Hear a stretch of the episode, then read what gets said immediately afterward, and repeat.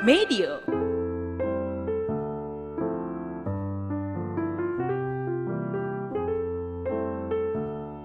Jangan berusaha terlalu keras buat bikin semua orang terkesan sama kamu.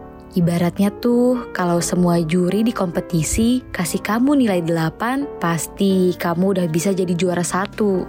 Tapi lebih baik dapat nilai 10 dari satu atau dua juri aja. Lalu dapat nilai 6 atau 7 dari juri lainnya. Dengan begitu, satu atau dua juri itu akan pulang dengan selalu mengingat penampilan terbaik yang pernah mereka saksikan dalam hidup. Jangan takut sama apa pun ya, selalu ikuti kata hatimu.